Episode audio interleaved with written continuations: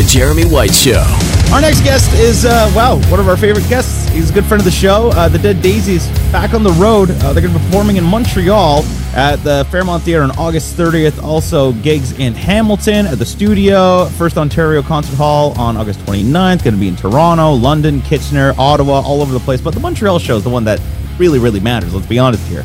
Uh, tickets are on sale now at thedeaddaisies.com. Of course, they got their best of record out as well. Welcome back to the show. Good friend of the show, Doug Aldrich from Dead Daisies. What's going on? Hey, how you doing, Jeremy? Good to see you, brother. Good to see you too, man. It's been a minute since uh, last spoke. Uh, our friend Mitch Lafon still uh, deathly ill and under the weather, so unfortunately he couldn't join us this time. I, I heard, and I'm so, I've been talking to him. I'm really bummed out about that. That he's uh, he's struggling so much, but that you know, I hope that he will. Uh, it'll it'll all come back, you know, for him, and he'll be back out there because he's definitely missed. Yeah, absolutely. Uh, talking about being out there, it must be nice to be getting back out on the road after the last couple of years at all the madness, and uh, you're finally finally getting to go and play these songs. Well, we've played, we've been out a couple times, but not for extended periods. But the thing that we haven't done is we haven't come to Canada. We haven't been to Montreal since uh, I want to say 2017. So it's been a it's been a while, and we're very excited about it.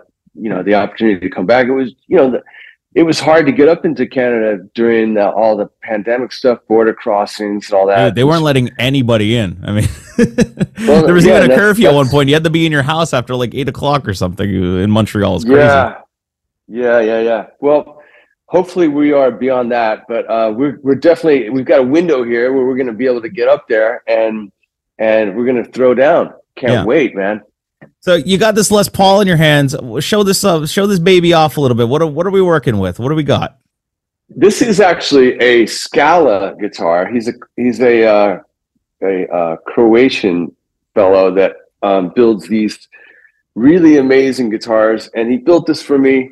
It's basically like a '54 Les Paul uh, with humbuckers. It's got mm-hmm. a wraparound tailpiece and it's got my signature humbuckers in it, which are which sound incredible. They're, they're John Suhr from Suhr Guitars. Uh, right. He makes the the pickups, and so Leo Scala built this for me, and it's just a big, chunky, fat neck like a '50s Les Paul. It's got a little bit of a different headstock, as you can oh, see. Yeah. And then and then he signed the back of it. You won't be able to see it, but it's called the Golden Ruby because my daughter's name is Ruby, mm. and Ruby Ruby did some artwork on it for me when she was a couple years younger.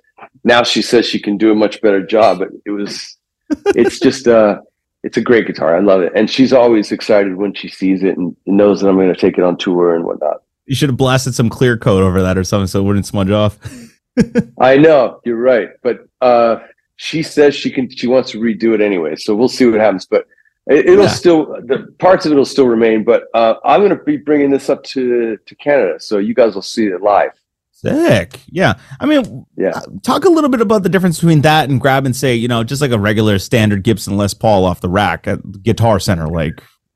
Well, they're they're they're great guitars. I mean, there's no doubt about it. If you even go in the Epiphone range, which is a little bit is a, a more affordable range, those guitars are set up really well from Epiphone and Gibson, and and they they play great. They sound great right out of the box. I mean, you have to you have to you know get it in tune again and stuff probably, but usually it's it, the guy at the store would do that. Like for example, you can have check all that stuff out at Steve's Music, which is one of the most famous stores in Canada in Montreal. Love Steve. I was just there two days ago. They're selling uh, Lenny selling my uh, my old drum set right now for me.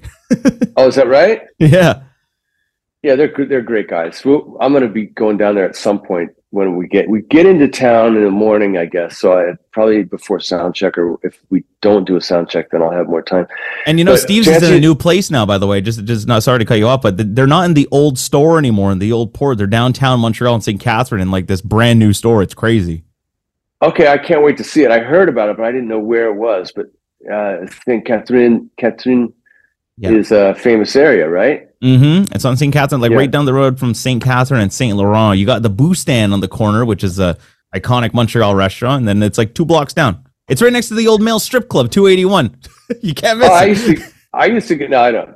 But anyway, um, to answer your original question, yeah, uh, this guitar, this guitar is perfection. it's perfected for me because there's a few differences. I go with a little bit higher fret, so for you know, for certain bends, you can get underneath the string when you got a higher fret, and you, therefore you can you can overbend. You know. Hmm. Oh, we and, can't really hear it because of your AirPods, but I got the idea. Right. Right. Yeah. And then, um, uh, like I said, the pickups are an upgrade for me the way that, what I like. But the rest of this is basically, you know, it's mahogany wood and a maple top, and that's kind of what a Les Paul's known for. Yeah. Um, so, and then my Gibson's the same thing. I've, I've got, a, I'll be taking two Gibsons on the road, and they're both set up the exact same way as far as pickups and frets. And uh, and I, I love them. You know, those guys. Gibson's been really good to me as well. So um, I, I I love those guitars very much. Did you ever have a signature guitar like the Doug Aldrich signature? Would you ever consider doing something like that? Oh, I totally would. I did have it, it, before um, the new reign of the the, the new um, people that are running Gibson, which are great, by the way. Um, you, you, they they've transformed Gibson back to one of the great American companies, um, and and like I said, the Epiphone line is is more affordable for you know for younger kids or or people you know on a budget. And then they've got these insanely cool custom, you know, Murphy aged, authentic line of guitars that are that are they're pricey, but they're they're just incredible. Yeah. They're basically bringing back the golden era. But um, um, yeah, I just I think that there was a period before that where they they started working on a, a DA signature that was it was basically this kind of a guitar, but it was black. It was a black top. Mm. I figured do something different, and I called it. It was like I, I used to. I still have that black top Les Paul, and I have the prototype that they sent me, um, and I named it kind of affectionately the Black Hornet because it had like these kind of yellow knobs with the black paint. Oh, nice! And it just had this really cool thing about it. And there was a couple of little things we were experimenting with, but uh, it never got to fruition. I think around the time when it was just about to get decided if it was going to be a signature, it got everybody got let go, and they they brought the new guys in who man it, it was for the better. You know, it's definitely been for the better, big mm. time. But yeah, maybe I mean, who knows? One day I, I might have one or or whatever. But I, am not bothered either way. I, yeah. I as long as I have my own guitar the way I like it, and I can always tell somebody what to do, you know, to get it like that. Yeah, I mean, we got to get that conversation going again. Though we we got to get the DA signature Gibson, you know. Well, if it happens, it's cool. I like I said, I'm not bothered either way. I, am telling, I'm telling you, your your people right now. John Suhr makes these pickups that are insane. They yep. are. I'm telling you, if if anybody try you know john's really cool about it. like you could say hey i want to give it a, i want to do a shootout between my existing pickup and the, the da signature pickup and he, he would if somebody wasn't happy they they would take it back but yeah. so far knock on wood uh, everybody that tries it is like man this pickup is just killer because it it's just really fat it's it's it's a high output pickup for that kind of you know big overdriven Les Paul sound, heavy, but it's not compressed. Mm-hmm. It's not a compressed sound. Like sometimes you get a pickup that's that's so hot that it's it's a little compressed. This is very open, and you can. And they almost the get like a little really. squishy, like when they go through the distortion too. Yeah, this doesn't do it. Doesn't do that. In fact, and it's really really cool when you're adjusting the volume and you can bring it down a little bit. It cleans up really nicely. Mm. So I, I, John's just like you know, his guitars are amazing, his amps are amazing, and he he used to be at Fender a long time ago as a master builder, and he one time re uh, wrapped some pickups for me, rewound them, and I was like, "Damn, dude, these are insane!" And uh, later, you know, when he started Suhr Guitars about 25, 25 years ago, 30 years ago, um, he asked me, you know, can we, would you want to work together? And I said, well, I'll tell you what I definitely would do is I'd love to get some pickups. Mm. And then we decided to make a signature thing and it's done really well. Nice. Yeah. I love Suhr stuff. I mean, I've been, I have, um, I have the uh, reactive load IR in my studio and I always have my 5150 ah. going through it. It sounds fantastic. The things. Yeah, that's a great box. I mean, that's uh that's his son Kevin Suhr was the one that kind of um, put the finishing touches on that and, and did some of the tweaks and the IRs and all that stuff. And and uh, Pete Thorn was involved in that too. But um, hey, I should mention that the Dead Daisies have done a deal with Blackstar where we are powered by Blackstar. You're going to hear they have this HT 100 stage Mark II, and the brand new one's the Mark III. We're gonna, me and David Lowy are going to be running those live, hot and heavy, up in Montreal. So it's going to be really cool. Yeah, I mean, I was just going to get onto that talking about it because everybody's using these fractals, and uh, you know, I just got back from uh, looking at Dave Mustaine's rig with Megadeth, and they're using the uh, Neural DSP Quad Cortex, and that's it. No Marshalls, no big hundred watt heads anymore. Everybody's going to the IRs, but you're playing, you know, actual amps. You know, we're we're kind of like a lot of people. You know, we're we're we're I don't want to say purists, but we're we're you know old school in that sense that you yes you can you can get a great sound out of all kinds of different things. I mean, even Blackstar makes a a pedal amp that sounds incredible. It's 100 watts. You plug right into it, and then it goes directly to your speaker. It's got effects and presets, and it's just killer. And then it's got a you know a, a cabinet simulated output. Mm-hmm. Um, but it, we we're only bringing a little bit. We're bringing a couple of half stacks each so it's not too bad. And that's all you need. Like a, it's just an, it's just a thing where I'm, you know, I really still enjoy the valve sound of an amp, even if it's emulated. It's okay, but why not? Why not use their if they're still making them? Let's use it. So yeah, they they just came out with the Mark III. I've got a Mark II in the house, and it, it's just it's just badass. It screams. But um, the uh, Mark III is even better. We we had them in rehearsal. We're kicking off the tour. We're kicking off the tour uh, very well. I don't know when this is airing, but um, it's going to be from the get go. Blackstar. Yeah, uh, I think. Well, this interview will be up before you guys kick it off. Uh, tour kicks off on August twenty second. Uh, Mickey's Black Box in Litit in Lititz, Pennsylvania.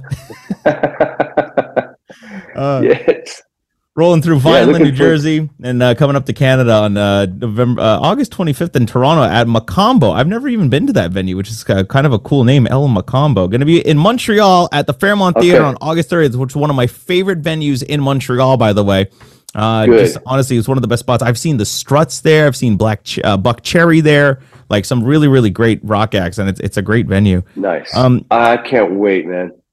Talk a little bit about the Sorry. record that you guys just came out. I mean, uh, best of at this point. You got a couple of new tracks on there as well. Uh, were these songs that you guys put together in the middle of lockdown, or were these like fresh tracks now that you got, you know, John and the band? These are songs that actually feature Glenn Hughes. They're leftover mm. songs, and I, I don't want to say leftover. That's not the right word. Um, these are songs that we did record, that we did write during the lockdown, and then when we we put our last album together, the, it was an album called Radiance some people may know about it. It's a really, really cool record. This, we just had a lot of material and, and we just kind of put together an album that, that ran the way we wanted it to and hit all the points. And then we had these extra tracks that are really great tracks, but just didn't weren't needed on that album for, mm. for whatever reason. Um, we wanted to make a simple kick-ass rock record with you know some different shades and stuff, but um, these went even further. These are two of the most deeper tracks that the Dead Daisies has ever done. Let It Set You Free is one of them. It's a beautiful melodic ballad that that um, Glenn really shines on, and there's some really great, you know, musical interludes and different stuff. With that, it's a um, it's a love song. You know, it's it's a simple, beautiful song. The song "The Healer" is probably the heaviest, darkest thing we've ever done, and we were actually during the pandemic time, Glenn and I got together and we we were talking with management about maybe putting together a concept album during that time. Mm. And uh, it you know in the end we didn't end up doing it. So we just had all these ideas, but that song was it's very cinematic and really cool. So I'm glad they're finally seeing the light of day on this best of album and it's it's a best of basically the last 10 years, six studio albums, and a little taste from here and there and also kind of it's a kind of an example. It exemplifies our live show that we're that we're putting together right now. We've got a lot of those songs in the live show, so we're kind of doing a few things that we've never done before. Uh, uh, um, since I've been in the band, a few songs. There's a song that we just kind of remade it off the album. It's called um, "Miles in Front of Me," and then we kind of rewrote and re- not rewrote. We retreated it, did a different treatment on it, a little more rock and roll, a little greasier kind of thing mm. to it. And it's so great. We decided, hey, we got to do that live. So there's a bunch of stuff we're doing. And we also, um, you know, so we've got John Corabi back. We've got Michael Devin. It's a brand new kind of old meets new lineup. Kevin John back and bringing in Michael Devin from Whitesnake. Yeah. And as some some people may have seen, we were just messing around doing slide it in at rehearsal. Yeah. And they decided to put some visual to it, and now we're going to put it in the set. So that's awesome. happened very, yeah. It's just very. It was very organic, but it's just a fun track. We, the whole thing about our show is so that people can escape life as we know it for a minute, for a couple hours, and have fun, and just just you know act like a kid and and just enjoy the music, you know, and not worry about all the normal um, stresses of life that we all have, you know. Yeah. It's nice to it's nice to just drop it for a minute and just like have a have a fun night, you know, party. Not not like, you know, not party like we're gonna get wasted or something. We're just gonna celebrate, you know, and yeah, just a good time. It's been it's been a long time since we've been in Canada, so we're very excited about it. And it must have been fun for you to be, you know, revisiting the Whitesnake days and play that play that music again. I mean, that must have been exciting for you. We yeah, we were just well, it was it, it's exciting now. We were just kind of messing around at rehearsal, yeah. and and then Michael is uh, Michael Devin is such a, um, a phenomenal bass player, but he's also a really great singer, and he he knew the lyrics. He knows the lyrics. Michael's one of those freaky guys that knows the lyrics to any song that you start playing. Like if I started playing um, "Bad Moon Rising" by Creedence, or if I played um, "Feel Your Love Tonight" by Van Halen. He knows the words. I don't yeah. know how he does it because a lot of people, as you know, they have teleprompters, you know, mm-hmm. to, to remember their words. But he started singing, sliding in, and then John jumped in, and then we were like, "Wait a minute, let's try this again." But let's like, okay, Michael, you take this line, John, you take, and do like a duet. Mm. And then we we we just they recorded it. We were just experimenting with it, and it was recorded, and then they had us put some video to it, and and it worked out because it it's fun. awesome. Yeah, it's cool. It's fun. They, who knows? We might, you know, we might do another Whitesnake tune at some point, just because there's three of us from uh, one of the eras of Whitesnake in. So, yeah, I mean, it, it's talking about that a little bit. I mean, the band has gone through different lineup changes over the years, and at this point, do you think this is sort of like solidified? Is going to be the like the crew for a little bit, or do you see some changes later? Yeah. On? No, I think this is it, man. This is a great lineup. Um, I think we're all really happy to be working together. We're all friends, you know, like me and David have been in the, I mean, I've been in the band for seven years. That's kind of a, a record in terms of bands, you know, seven years is like dog years. It's in the music biz. Yeah. Yeah. It's like every year is seven years. So then I'm 49 years in the band at this point. But, um, but, but basically, uh, Brian Tichy and Michael and I became friends in Whitesnake and that was now about 15, 20 years ago when we were playing together, um, the three of us. And then um, I've known Corabi since we were kids. I met him in high school when we were, I was in 10th grade, you know, and he was always like this really talented, super cool kind of older brother type of guy. And he still is. And he's just, he's just a great singer. I've been blessed to work with, with Dio and Coverdale and we had Glenn Hughes, and but Corabi is he's right there. He's got his own sound. He's an amazing front man. Puts on a great show. And by the way, you guys probably seen him. I don't know if you saw him, but he was up in Canada doing his acoustic show, yeah. which is also a great night. Yeah, he was up here not too long ago. He played at the I think it was the Piranha Bar or something. Yeah, I'm not sure where, but he told yeah. me he was going up to Canada and he, he was really excited about it. And and you know it was cool because he's he's kind of um, warming up that now he's now we're coming back with the full band. Dead Daisies. It's going to be a you know a night to remember, and don't want people to miss it because John just himself puts on. It's a, just a fun night, you know. He's just always talking and, and yeah, and but you know, cracking jokes and stuff, and then we start rocking out, and yeah, it's really fun. Talking about the set list, of course, you got best of. You know, maybe you're gonna, you're going to throw in the Whitesnake tune. Would you uh, would you consider throwing in any of the Motley tunes? I would. Uh, there's nothing that we've jammed on yet, but you never know. I mean, um, the one that I really love is Hooligans Holiday. I think that would be pretty cool. Yeah. We were just talking about that on That's Twitter the other day. Mitch did like a comparison of Primal Scream and that. And actually, Nikki Sixx chimed in. He's like, I like both songs. Why can't we like both? Maybe Nikki's mellowing out a little. Him and John had a, had some issues back in the day. You know, I don't think they. Uh, just gonna say it. You know, I don't know if they. I don't want to get in trouble, but I, I don't know if they were as nice to John as they could have been. And uh, well, I think it's pretty although, well documented that they they weren't. yeah. Okay. So anyway, we've all been there. We've heard that, but um, but John's a great dude, and uh, and you know he he always he loved that being in that band, and and uh, I think it would be fun. That's a good idea, bro. Yeah, throw in Hooligans Holiday, followed up by Slide It In. I mean, boom, right there.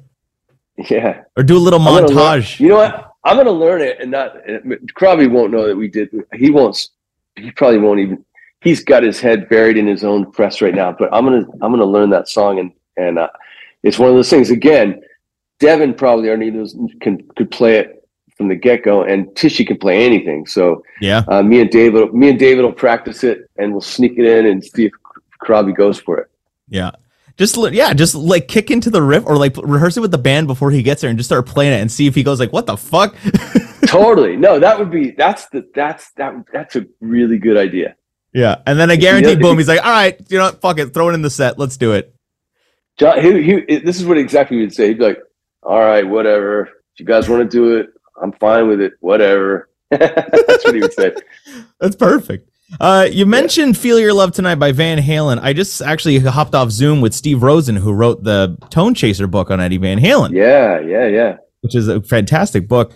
Uh, talk a little bit about Eddie for a second, because I don't think I've ever talked to you about him. I mean, what what did Eddie mean to you coming up, and especially as a musician, as a guitar player? Was was that a big influence on you?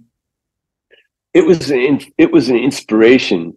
I don't know if he was as much of an influence uh, on purpose, only because I couldn't do what he did, you know. Because you were so around at the, around like the same time, like coming up. Well, I mean, I'm I'm I'm I'm a bit younger, but I was when when he came when Van Halen came to town when I was a kid, it it shook my world. You know, he that that was blow away stage. Mm-hmm. Um, and like I say, I couldn't do what he did, but it was an inspiration for me to try to and to to um, to basically you know, gain, tried to figure out some things he was doing, and that led me to finding some things that I could kind of incorporate that were definitely. The inception was from Eddie, but then it just went hmm. somewhere else because, like I say, there's only one Edward. Yeah. But um, but yeah, I mean, so yeah, I mean, it would be an influence, but he was definitely an inspiration, and it was just I was so I loved his playing so much and his sound so much. I loved it. And uh, later, you know, when I got to LA, um, you know, I happened to be driving up a canyon one day and somebody goes, Oh, Eddie lives up that street. I'm like, Whoa, you're saying Eddie Van Halen lives up there? And he's like, Yeah. Every time I drive by, it would be like, That's the street. Even yesterday, I was driving down that, I was up and down that street and I'm like, I looked, just looked up the street a little bit because it's just a, maybe about 600 meters to where his house is off off of the main road and mm. I was just like i wonder if wolfie's in there right now you know and i then I obviously keep driving yeah um, but over the years i got a chance to meet eddie and actually um, at one point a band i was working with we supported van van halen in paris oh. at a at a big like there's a big place called uh, Le Zénith, mm. and um, it was like a 8,000 seat place. And I'll never forget, we got our sound check and, and, uh, we're sitting backstage after our sound check and our dressing room was upstairs and Eddie came up this little spiral staircase. It was not an easy climb. And, and I think his knee was acting up at the first hit. Yeah, definitely. And he came yeah. up Yeah, and he came up and he, it was like '95, and he came up and he's like, "Man, I just heard you guys are from California. I thought you were a French band." And like, "No, no, no." And I had, yeah, it was really cool, man. I I had met him one time prior, but you know, I, course, he didn't remember probably, but Yeah. um, super cool. And then I went in the back of this arena and sat at the very top, just pretending like I was a little kid again, watching Van Halen. And there they're doing sound check. And eh, first thing Eddie, every time he puts a guitar in, it's just like, you know, Every like, time, just Volume up and then goes right into it. yeah it- it- and he did that same thing and it, it was just goosebumps man and then um a couple like i said a couple other times I, I i bumped into him or somebody introduced me and i got to go to 5151 some i was working with the producer andy johns that worked with them on um on uh Uh, The- for unlawful carnal knowledge. yeah i was gonna say the fuck one Yeah. the fuck record. But anyway, um, and Andy goes, "Hey, you know, we were working on something at my house," and Andy goes, "We should go to Eddie's and borrow some gear." I'm like, "What? What are you talking about?" He goes, "They'll lend us, they'll lend us some stuff if we need it." I'm like, "Okay." So we go up there, and I was at the time I, I I quit smoking years and years ago, but at the time I was smoking cigarettes, and I was outside of 5150 having a smoke, Mm. and and Andy was talking to um, the studio manager about borrowing some speakers and a power amp, and we said, "Hey, can we borrow a, a baritone guitar and some other stuff?" And I'm outside smoking, and all of a sudden, this Range Rover comes up the driveway, and there, there's Eddie in his Range Rover, and he's like, "Hey, who are you?" And I'm like, "Oh, "I'm here with Andy. My name's Doug Aldrich." Blah blah blah. He goes, "Oh, hey man, you Andy's here? Cool. Come on in. Let's have a beer."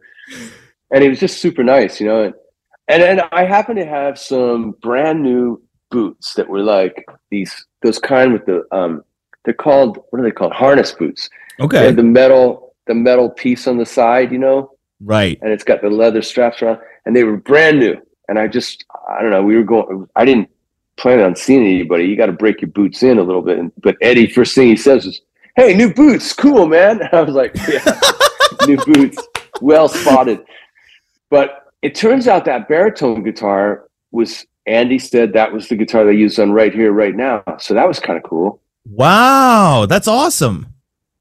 I used it for a little thing. It was a solo record, and uh, just as an overdub part, used it. Yeah, but yeah, Eddie Do you remember the model of the of the baritone or what it was?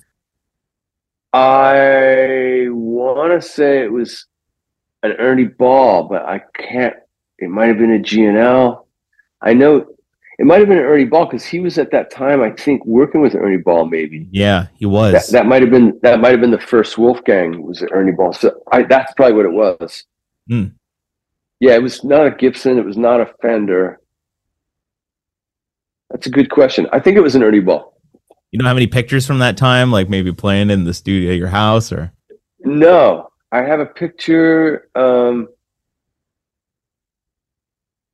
I had a picture of hey, one of the things that the, that we borrowed was a power amp, an H and H power amp, and that's one of the things that Eddie used to drive all his cabinets. These these H and H power amps were super quick, and I had a picture of that. I was sitting in front of the speakers, and that was in the picture. Um, I don't know where it's at now, but no, you're right. I should have had a picture of that guitar, and then I I never, you know, one time when I was in the studio doing an overdub with Andy, Eddie came to visit Andy, and I was sitting there doing an EBow part, like you know, the magnet, yeah. and it's just kind of a sustainy. It replicates as for people that don't know, you know, but people that maybe don't know, an EBow would replicate like a cello sound sometimes on the on the guitar. And It's that like Def Leppard, like uh the edge kind of sound. Yeah, yeah, yeah, yeah. The Edge would use them, and now they make them through. It's built in the guitar. You just flip a switch. Good old just get- sustainer. yeah, but the EBow was a, a really cool thing, and I had this melody, and I was putting overdubbing. I got my head down, and and, uh, and somebody comes and he's standing. This guy's standing right in front of me. I got my head down. I'm like, look up, and oh hey Ed, how you doing, man? it was he was just like had his eye right on me. I was, of course, I immediately made a mistake because I'm like, oh, you know, Eddie, and then he's he was talking to Andy, hanging out, and I should have took a picture with him. Yeah. I've never, Damn. you know, Well, and nobody had phones at the time or anything, so You're right. That was it. yeah, and then in '95 when we when I played with him, no pictures either. I some picture in my head still to this day of.